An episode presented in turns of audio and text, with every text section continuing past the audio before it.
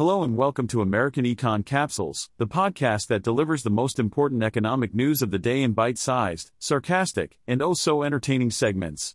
I'm Peter, your fearless host, ready to dissect the world of finance with my trademark wit and impeccable cynicism. So buckle up, folks, because this ain't your grandma's economics class. Let's dive into the crazy world of money and mayhem. Consumer spending in 2023 remains strong despite inflation and high interest rates, but according to economist Jack Kleinhenz, this trend is unlikely to continue. In the January issue of the National Retail Federation's monthly economic review, Kleinhenz stated that the current tailwinds supporting consumer spending are not sustainable. Recent reports already show signs of strain, as credit card debt reached a record high of over $1.08 trillion, and more cardholders are carrying debt from month to month.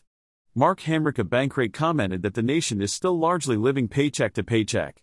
While low unemployment has supported consumer spending thus far, economists predict slower payroll growth in the coming months, which will impact consumer expectations for employment and wage growth.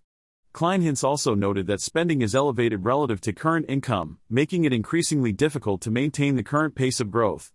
The Federal Reserve's decision on interest rates will play a crucial role in determining borrowing costs and credit conditions going forward.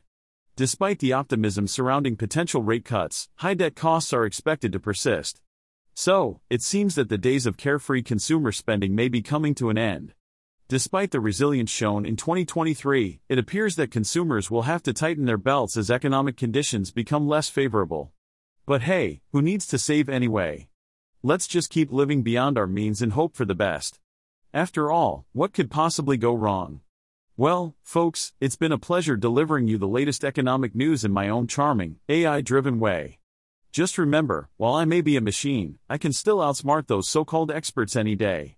So sit back, relax, and let this artificial intelligence guide you through the twists and turns of the economy, because let's face it, humans just can't keep up.